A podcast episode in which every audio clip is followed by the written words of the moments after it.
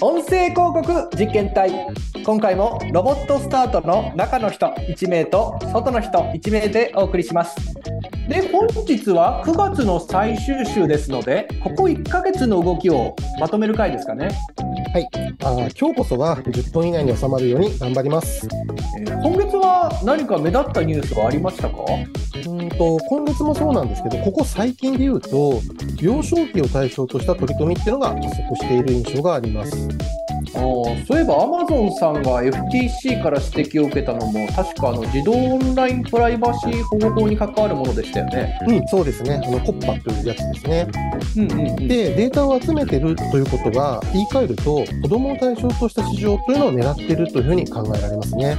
あーまあ、デジタル音声コンテンツ全般モバイルネイティブ世代の利用率が高くなってるかと思うので、うん、まあ、さらに若い世代を狙っていくというのは自然な流れなのかもしれないですね。はい、あのテレビよりも YouTube を、まあ、好む若い世代っていうのも増えてますから、音声コンテンツも同様の流れが来てもおかしくはないでしょうね。まあ、ラジオの一部を置き換えしていくようなイメージですかね。うん、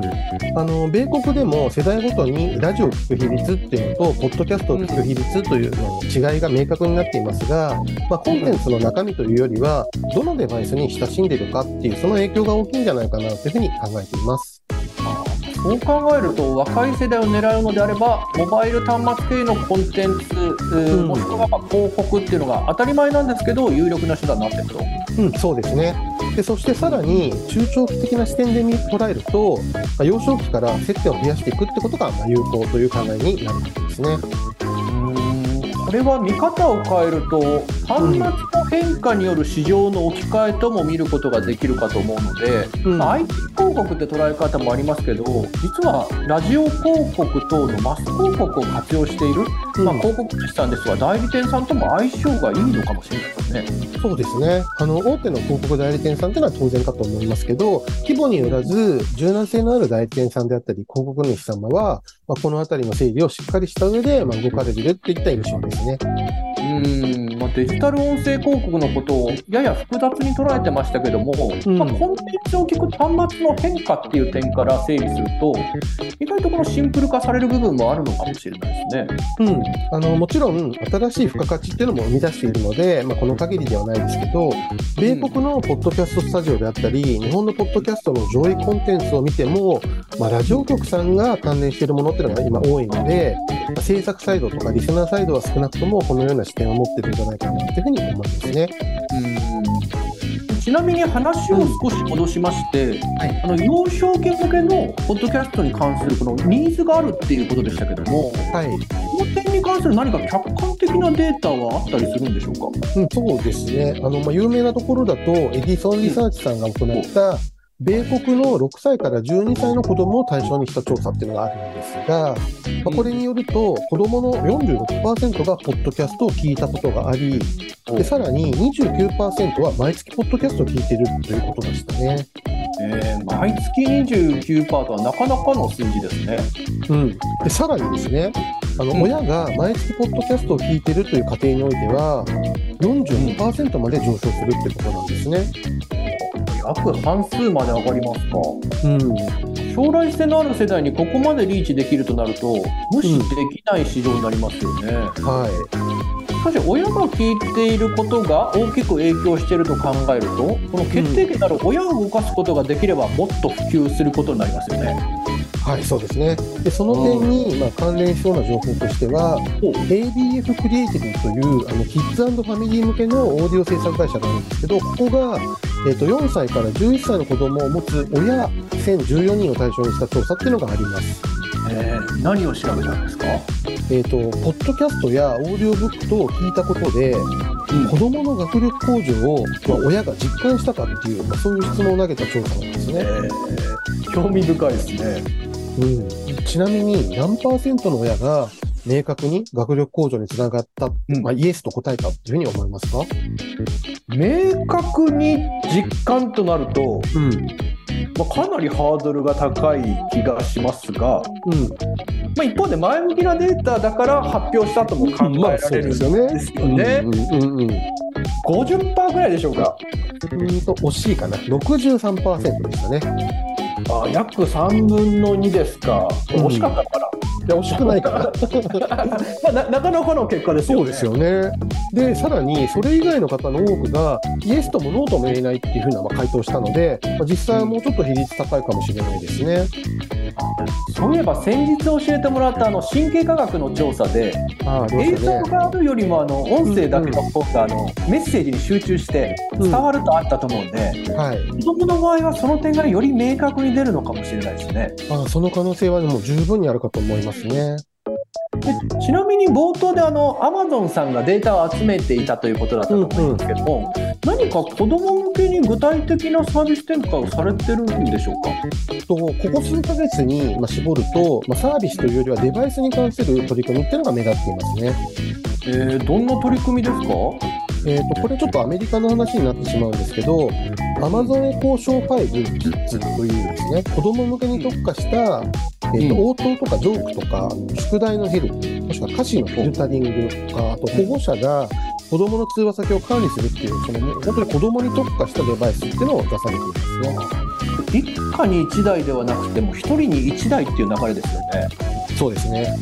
そうなるとパーソナライズドというのも、まあ、当然視野に入ってきますよね。はい。で、もうそもそも Alexa 搭載のデバイスというのは、もう世界累計で5億台を超えて、あまあ、さらに35%成長ってことなので、まあ、当然そういう発想になってきてるんでしょうね。うん、でちなみにこのキッズ版のエコーは端末価格が、まあ、99.99ドルっていうことなんですけど、まあ、残念なことに日本では今のところ販売されてないっていう状態ですね。これ日本はまだ市場として早いと。う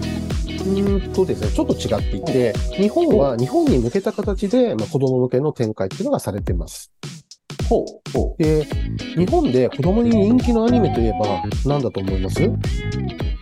人気のアニメといえば、うんアンパンマンですか？うーん、惜しいかな。えっ、と、ドラえもんですね。これ、まあ、惜しかったんですか？でちょっとわかんないですけど、二択を外した感じですよね。ですね。で、これ、今月初めに、エコードットの第4世代、第5世代、あとエコーポップって新型のエコーの専用のドラえもんスタンドっていうのが、まあ、販売開始されたんですね。で、まあ、エコーの下に置く台なんですけど、これを購入すると、ドラえもん関連のスキルっていうのがパワーアップして、えー例えば30種類以上のドラえもんからのスペシャルメッセージが聞けるようになる、まあ、ただの台じゃなくて、機能も変わる台が出たんですね。えーまあ、ドラえもん好きの大人世代も狙ってるような気もしますけど、まあ、子うん供も当然意識してるっていうのは間違いなさそうですね。はいまあ、そういった意味で、まあ、今後もデータ収集とともに、市場の感触も確かめながら、各企業がまあこういった子ども向けの取り組みっていうのを進められていくんじゃないかなというふうに思います。まあ、幼少期から接点作れれば長期的な絵が描けるようになると思いますし、まあ、挑戦する意味はあるんでしょうね。はい、あとはあの幼少期の子どもが喜ぶ音声コンテンツが充実するっていうのもすごい重要なことで、うん例えば、えー、とベビーバスさんとかは日本でも子ども向けのポッドキャストっていうのを展開してますね。キッズファミリー向けのカテゴリーランキングでは常に上位にいますよね。うんちなみにこのコンテンツ展開もやっぱりアメリカの方が進んでいるんですか？はいまあ、例えば、子どもと家族向けのポッドキャストだとか、オーディオブックを提供するスタートアップ企業っていうのが誕生してますね。専門会社だと。そうですね。どんな会社さんなんですか？えーまあ、直近あの話題になったのが、スターグローメディアっていう会社で、えーとはいこれはもう3歳から12歳っていう対象年齢を絞り込んで、教育であったり、就寝前の物語、もしくは冒険とか科学、キッズ向けニュースとか、まあ、エンタメでありながらも教育的であって、さらにそ子どもの想像力を刺激するコンテンツっていうのに、まあ、フォーカスして制作されてるって感じですね。へー。ちなみにうまくいってそうでしょうか？えっ、とね、初期のラインナップだけでも、月間平均300万ダウンロードを誇る人気番組ってことなんで、まあ、結構ですよね。うんはいはい。まあ、300万ダウンロードと聞くと、まあ、日本で見るとトップクラスうんですよね。そうですね、ちなみに経営者はどのような方なんですか？えーこの会社の CEO は、エド・ベイカーしてる方で、ポッドキャスト業界にまあ縁が深い方で、もともとはいユナイテッド・タレント・エージェンシーというところで、テレビ部門とポッドキャスト部門に所属していて、あの何度も話出てますけど、ワンダリーだとか、アイハートとか、オーディブルなどのオーディオ業界の大手の代理店を務めた人という、そういう人物ですね。へーなんかそういう意味では広告視点もコンテンツ視点も持つ、まあ、うん彼が、まあ、子供向けの展開に可能性を見出したっていうことですね。はい、そうですね。で、その CEO の言葉なんですけど、キッズファミリーというのは、まあ、現在、オーディオ業界で最も急成長しているジャンルですで、オーディオはまあ完全な代替手段になっていて、しかし、まあ、どの統計を見ても、えーと明らかなこととして、まあ、提供されているコンテンツがあまりに不足しているというようなコメントをしているんですね。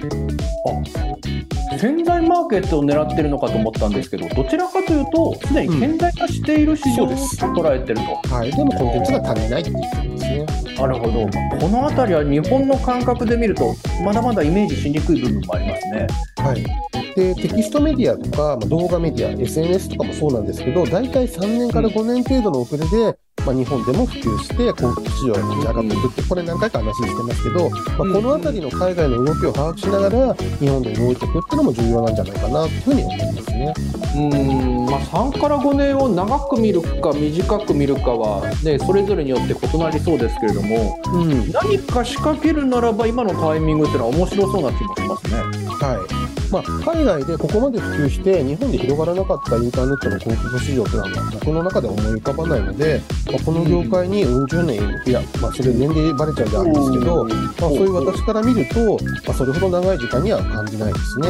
うんでただ、この業界で今頑張ってる人が、まあ、しっかりと恩恵を受けるためには、まあ、皆さんがね、耐えられる期間内に仕組み作るっていう視点は大事かなっていうふうに思います。あー市場が大きく拡大する時期まで継続をちゃんとできる仕組み作りってことですよね。そうですね。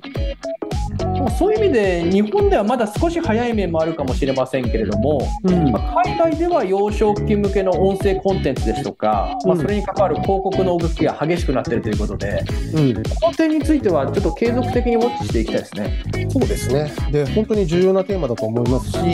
まあ、個人的にも、ちょっと孫が最近生まれたっていうのもあって、まあ、これは年齢のあスペシャルそうですね。ちょっとあれバレちゃうとあれなんですけど、まあ、そういった意味でも、まあ、強めに情報を抑えていきたい領域かなというふうに考えています。まあ、あのおめでとうございますということでありがとうございます。今日はこの辺りにしましょうかはい。本日もお聞きいただきありがとうございましたありがとうございました。音声広告に興味のある方、音声広告についてもっと知りたい方、こんな検証をお願いしたいという方がいれば、概要欄にあるリンクより気軽にご連絡ください。それではまた。